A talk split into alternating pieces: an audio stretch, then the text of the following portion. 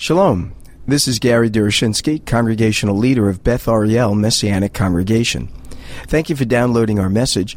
We're delighted to make it available to you through the generous donations of our members and friends at Beth Ariel. We know that many are struggling financially because of the challenges facing our economy, and we do not want financial issues to keep anyone from enjoying our teachings. So please continue to listen in as often as you like. But if our presentations have been beneficial to you, and you are able to provide a financial donation to Beth Ariel, whether large or small, would you prayerfully consider sending a gift in support of our ministry? You can donate online through our website at bethariel.org. That is spelled B E T H A R I E L dot org. Also, please remember to pray for us that we would be responsive to the Lord's guidance as we reach out to the lost sheep of the house of Israel in the greater Los Angeles area. Thank you, and I hope you enjoyed this message. Is due his name. If you have your Bibles, turn with me to the book of Judges, chapter 15. Today and then next week, we'll finish up on the uh, story of, of Samson. But um, I wanted us to look at chapter 15 in the life of Samson. His life is an interesting one, isn't it? A life of incredible power, you know, incredible strength, but a man who does not manifest the kind of internal qualities and character that we would hope a man like him would manifest.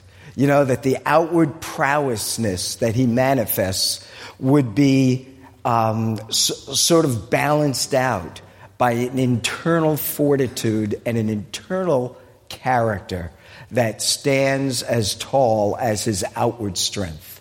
But it is not to the very end of his life that we see him sort of rise to the occasion. In one sense, that's kind of sad that at the end of his life, he would finally, you know, come to manifest this godliness that would have been great if he manifested it the entirety of his life. But if it's going to come, at least let it come at some point in our lives, right? It's sort of like, I can't help but making the comparison to the man on the, the thief on the cross, you know, remember me when you enter into your kingdom. Wouldn't it be wonderful for him to have said that years before, you know, when Messiah was first walking the earth and perhaps if he first heard of him?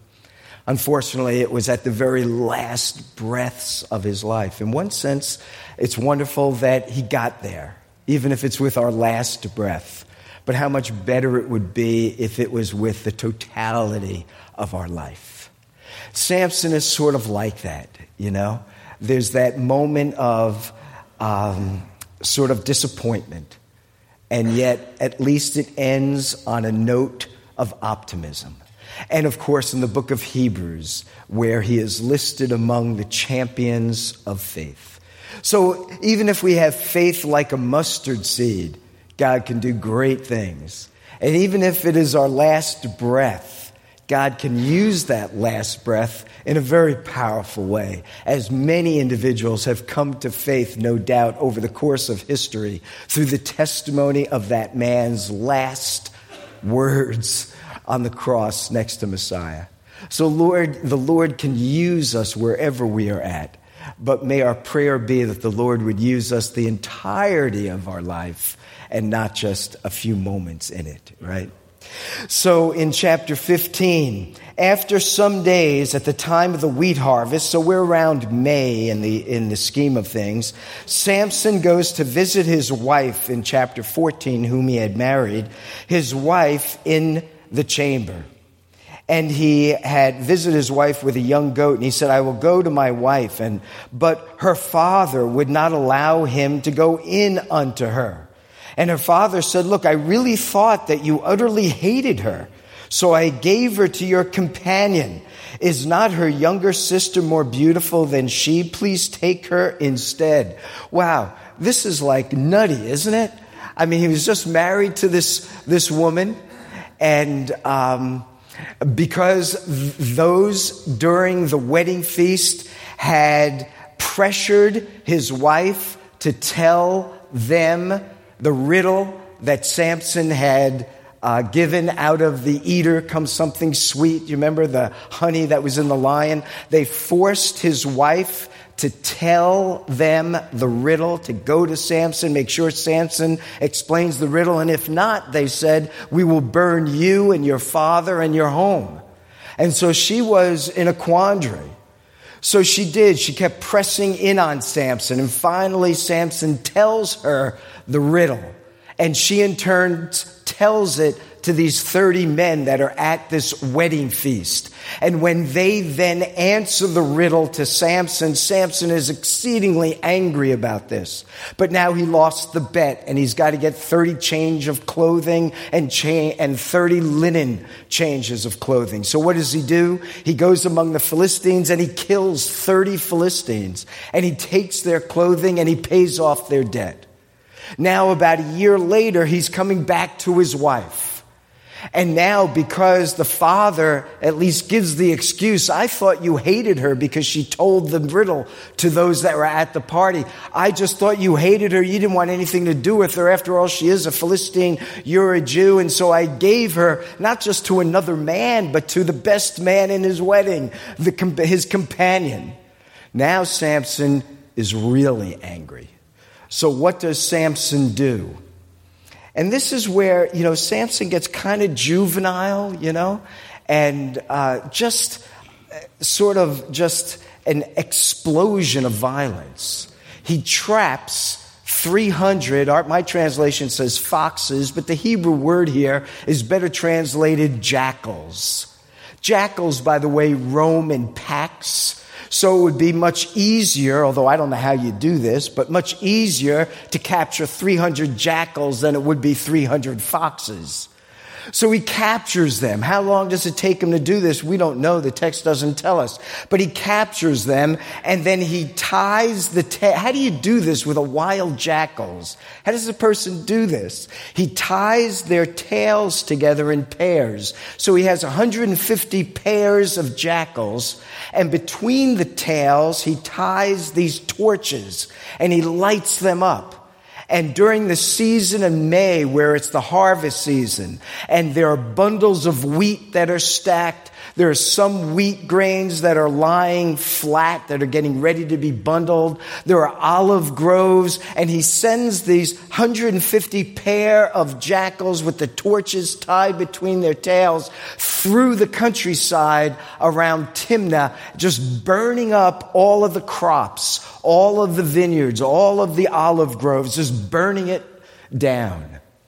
When the companions, when these individuals hear how their farms are going up in smoke. They then go to his wife, whom they had threatened to burn to death if she didn't get the riddle out of Samson. And now that Samson has burned down all of their farms and all of their harvests and all of their grain, they then take revenge on his wife and their family and they burn them and they execute them and they die anyway. And then the text tells us that the Philistines now want to bring an end to, to Samson. And so a thousand men, a thousand Philistines go on the march to get a hold of Samson, even as he leaves this territory. What happens is 3,000 men of Judah come to Samson. And they say, Samson, what is wrong with you? Don't you know that the Philistines are rulers over us? What a sad commentary. This is the land of Israel. This is the land that God gave to his people, and he told them to oust all of these nations. And for the men of Judah, particularly, to state that the Philistines, not only are they in our territory, but they rule over us. And Samson, you should know better than to get them angry with us. After all, now there's a thousand men that are on the march to come after us. So Samson tells these 3,000 men of Judah, and consider this. First of all, Samson must have been exceedingly strong and powerful because they wouldn't just go with a messenger, but it's 3,000 men that are going to him. But notice this as well. They don't even realize he's a judge. They don't even realize that God is using him to bring about the beginning of the destruction of the Philistines. Their destruction doesn't come about until the time of Samuel and David, but Samson is the last of the judges, and he's going to begin their demise. But they don't even know it. That's how terrible the situation in Israel has gotten. People are doing what's right in their own eyes, and they're not seeing God, as we've been talking about him this morning. They're not seeing him. And so they come to Samson, and Samson says, Well, listen, First of all, you need to promise me you will not attack me. This is a, a good side of Samson because he knows that if they attack him, he's going to defend himself and they're all going to die. So he tells them to make sure that you don't attack me, but tie my hands up with these ropes and bring me to the Philistines. They tie him up they escort him to the Philistines. The Philistines then see that the people of Judah are not fighting with them, so they allow them to leave. And once the men of Judah are gone, Samson busts out of these ropes that he was tied with. There was a donkey that had recently died. Remember, he had taken a Nazarite vow. He's not supposed to go near any carcasses. He's already gone toward a lion. Now he's going to a dead uh, uh, donkey and he grabs the leg and hip joint of the donkey. I mean, like, how big is this thing, right? And he just grabs it, and with the hip joint of this donkey, he starts swinging wildly, and he kills upwards of the thousand Philistines that have come after him. And the beginning of the deliverance takes place. And then he sings this song. He's a poet as well. His riddle is poetry. And here he says, with the jawbone of a donkey and heaps upon heaps, with the jawbone of a donkey have I struck down a thousand men. And as soon as he finished speaking, he threw away the jaw, I said the hip, but the jawbone of the donkey and used it to slay these men. At the end of the chapter, it says in verse 18, and he was very thirsty. And he called upon the Lord and he said, Now here's his first prayer. Not a very spiritual prayer, I might add. But he says, You have granted this great salvation by the hand of your servant. Well, it's wonderful. He recognizes that he is God's servant. But then he says, And shall I now die of thirst and fall into the hands of the uncircumcised? It's almost like a complaining prayer. You know, you brought me this deliverance and now I'm just going to die of thirst. What kind of a God are you? Why don't you provide for me with this as well? You know what this reminds me of too? It reminds me of the Israelites in the wilderness. God brought about all these miracles, all of these judgment and plagues on the Egyptians when they come out of Egypt. There's no water, and they say, If you brought us into the wilderness to die, well, if God had intended to kill them, why did he take them out of Egypt to begin with? And if God had intended to allow Samson to die, why did he give him this strength by his spirit? It says three times in this section that the spirit of God didn't just come upon Samson, but it rushed upon him. It just entered into him in a very powerful rush of presence, almost like an adrenaline kick in, and then he starts going to town. And if God is doing that, is he just going to leave him to die? And yet Samson's prayer seems to almost be a complaint. And so he says, and what does God do? And God split open a hollow place that is at Lehi, and water came from it. And when he drank, his spirit was returned and he revived. And yet God continues to be gracious. Now, if you look at chapter 16, I just want to look at the first part of this because then we find out sometime later, Samson goes down to Gaza. And there he saw a prostitute, and he went in unto her. Now Samson is getting even more reckless as time goes on. Now it's not just a woman of the Philistines he's attracted to, now it's a prostitute. And now he's not just in the region of the Philistines, but now he's in one of their major cities, Gaza. And now he's not just there for a moment, but he spends the evening there until midnight. He allows himself even to be surrounded by the Philistines. He's being very presumptuous with the gift God has given to him and his strength. He's almost not even thinking anything could harm me. In one sense, this is like the danger of successfulness. He's been successful each of these times. He's flaunted his Nazarite vow. He's been near a dead body. It, it, apparently he was drinking wine when he shouldn't have been, say at the wedding, at the party. He has uh, been misusing his strength in a way. In each case, what he has done is he's taken personal vengeance on the Philistines. He's only attacked them because of what it means for him. He's not doing this to deliver Israel. He's doing this for his own personal benefit. So he's getting reckless and he's utilizing his gifts irresponsibly. And now he's in Gaza and now he's with a prostitute. And Samson, and, and then the Gazites, the Philistines there, they hear that Samson has come and now he allows himself to be surrounded and they surrounded the place and they set an ambush for him all night at the gate of the city. And they kept quiet all night, saying, Let us wait till the light of morning, then we will kill him. But Samson, before morning at midnight, he gets up. And what does he do? Again, he's reckless. They're laying an ambush at the gate. So what does he do? He just grabs the gates of the city. He grabs the gates with the bars, with the hinges, uh, the, all the mechanism. These gates, there were two sides of them. Each gate was at least 15 feet wide. They could, be, they could have been as high as 20 feet tall. These gates were the entrance to the main city of Gaza. And he just rips them off the hinges. And then he picks them up how does he balance these things? How does he hold them on his head somehow? I mean, how does he grab these things? And what does he do with them? He carries them from Gaza to Hebron.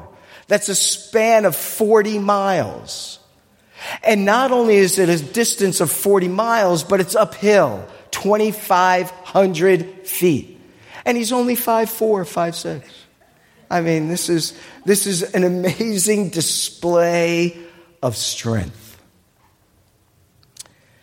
From all external appearances, this is a guy you want as your friend. you know, this is the guy you want at your right side, left side, front and behind whenever you had a need. But his character was terrible. His internal reality was so terribly flawed, you know. It just reminds me how often we look at people you know, man judges by the outward appearance, but God sees the heart. How often we are enamored with without external appearances, you know. Um, I have to admit, I certainly am. Mary Lou will tell you, I've just not gotten over my height or my shortness, you know. and so whenever I see you see how tall that guy was? Holy crow, you know. And uh, she said, You know, why are you so obsessed with your shortness? you know, I don't know. I'm just very much aware of it. That's all, you know. The other day, when I was at Roger's, Roger's funeral or memorial service, and I met one of his grandsons, shook his hand, the guy was like, you know, he had these cannons. You know, first thing I said to him, so how much do you bench? Oh, 450. I said, holy crow, you know outward appearance, you know. I'd like to bench 450. I'd like to do anything 450, you know, or something. But there it is, outward, external. How often we see pastors on the podium, you know? We hear them speak, we say, man, this guy is good. And then we read of the demise of some of these individuals because their internal character is flawed. We judge by outward appearance, God sees the heart. So, what does he see when he sees your heart and mine? You know, what do we see in ourselves that we oftentimes maybe take for granted, flaunt, and we need to see ourselves for who we really are? I can't help but think of this passage. If you would turn with me to 2 Corinthians. In chapter 3, Paul says these amazing words. This is a passage in which he is contrasting the Mosaic law with the new covenant benefits that we have in Messiah. How the law kills, how it's a ministry of death, how it leads to death because it does not provide the power by which we could obey it. But now that Messiah has come, he does liberate us and he empowers us and he enables us not only externally perhaps to be different because of the gifts he entrusts to us and the gifts operate on the external dimension of things. You know, we see somebody with musical gifts, we see the external. We see somebody with gifts of counseling, and we're very grateful for the insight they give us. It's the external. We see someone with gifts of teaching, and we say, wow, I really can learn from this individual. And we're impressed with the external. Those are the gifts that God has granted to us. And the gifts and calling of God without repentance. He continues to use Samson's gifts externally, even though he is not walking very closely with God. And so in this passage it says, and we all, in verse 18, and we all with unveiled face beholding the glory of God are being transformed into the same image from one degree of glory to another. For this comes from the Lord who is the Spirit. Paul is talking about how transformation of character takes place. And I want to just break this down a little bit. Look at verse 18. And we all, all of us that know Yeshua as Messiah, God is at work transforming our character. That's what Paul is saying. We all, with unveiled face, are beholding, I think in one translation, as it were in a mirror, the glory of the Lord. So the Lord has his hand extended to all of us that know Yeshua as Messiah. It's extended to us in order to bring about a character transformation to go along with the gifts and calling that He's given to each one of us as well. Now, notice this. He says, and we all with unveiled face. In the Greek, that expression is a perfect participle which means a veil was over our eyes at one time that had blinded us to the glory of Messiah. We could not see it. This is why Paul talks about that there's a veil, like the veil Moses had when he came down from Mount Sinai, and it concealed the glory of God. He veiled his face so that the glory of God would not be as pervasive and bright as it would have otherwise had been reflected off of the face of Moses. So he put a veil over his face so as not to have the glory of God shining out in all of its abundance, in all of its power, in all of its radiance. Now, what Paul is saying, when we come to know Messiah, the veil has been removed, and given the Greek tense, it remains removed. It is always removed from our eyes, is what he's saying. And then he says, We are able, therefore, to behold the glory of God.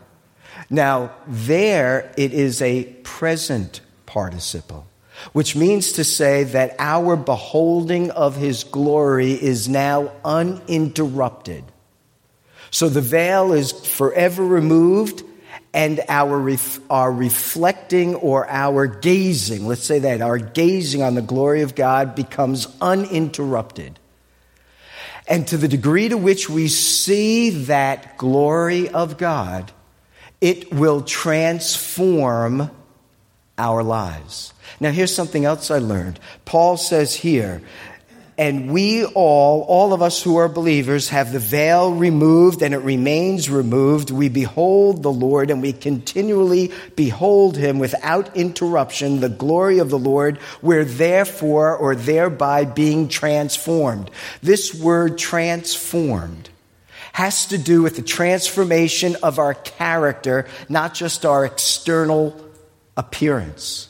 He's saying our character is in fact being transformed. And this is what's so amazing. In Mark chapter 9 and in Matthew chapter 17, we have the moment when Messiah was transfigured in all of his glory. You Remember that moment? In fact, Matthew 17 is really critical because in Matthew 16, Yeshua asks his disciples, Who do you say that I am? And they say, You are the Messiah, Peter says, the Son of the living God. And then in chapter 17, he shows Peter and James and John what it means for him to be the Messiah, the Son of the living God. And he appears in all of his glory.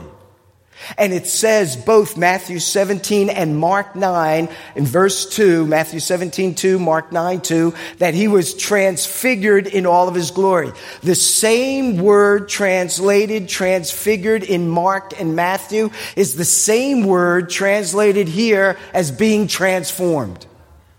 So what we're told is the same glory that Messiah manifested in all of his brilliance is what's happening to you and me. That the glory of Messiah is taking hold of your character. And this isn't the only place that that is told, which is quite remarkable. For example, take a look at chapter 4. We're in 2 Corinthians. If we wanted to ask, look, he says that we're being transformed into the same image the same image as the glory that Messiah has. Now look at chapter 4. You want to know what that glory is? Look at chapter 4, verse 4. In their case, that is the unbelieving world, the God of this world has blinded their minds. Remember, in the book of Judges, they were only seeing what was right in their own eyes. The evil one blinds us, and that's all we see. But look what he says. When we come to know Messiah, the blindfold is removed, the veil is removed. And now look what he says. He says, in their case, the God of this world has blinded the minds of unbelievers to keep them from seeing the light of the good news of the glory of Messiah, who is the image of God. Look back at 318. We're being transformed into the same image. What is that image? We're told in chapter 4, verse 4, it's the image of God. If you look at Colossians chapter 1, I think it's like verse 18 or so, it's the image of the invisible God. If you look at John chapter 1, it's that John tells us that the Word became flesh, He tabernacled among us, and we beheld His glory as of the only begotten of the Father, full of grace and truth. When we look at John chapter 14, Philip says, Can you show us the Father? And he says, Whoever has seen me has seen the Father. If you look at Romans chapter 8, Paul tells us we are predestined to be conformed into the image of his Son. And what is the image of his Son? It's the very express image of God himself. And when God created human beings, man and women in the garden, he created us in His image.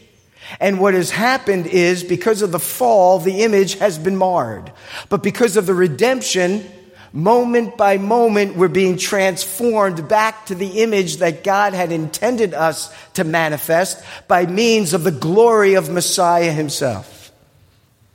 So the problem with Samson was he did not permit, perhaps we might say, that transformative process to work in his life as God had intended it to work in his life. Today we have a greater opportunity because Messiah has come.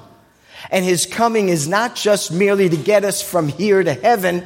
His purpose in coming was to get us to be more like we were initially made to be when he created us in his image. And that image is what we see in Messiah. And therefore, the fruit of the Spirit is the image of Messiah. It's the character of Messiah. So, how does it happen? And I think it happens this way. Number one, we have to have the veil removed. We have to have the veil removed from our eyes so that we see Yeshua for who he is and all of his glory. The second thing is not only must the veil be removed, but we need to focus on the glory of Messiah. We need to focus on who He is and what He has done. Too often we are focused on our own limitations.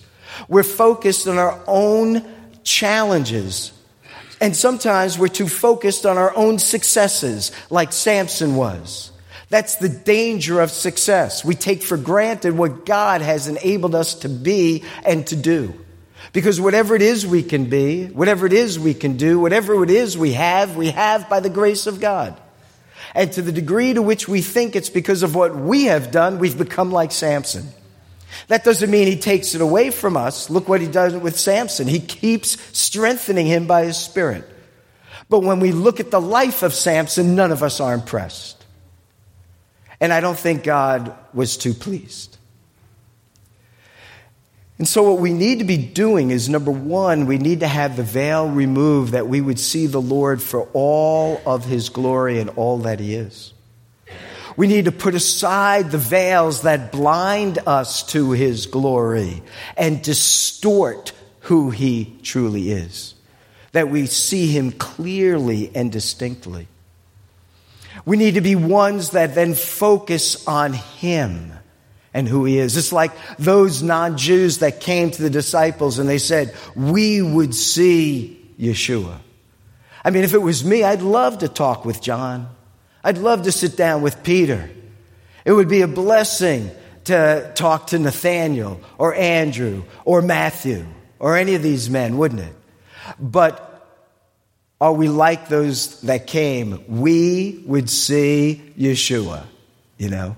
We want to see him in all of his glory. And so back to Second Corinthians, we all, every one of us, who have had the veil removed, we behold the glory of the Lord.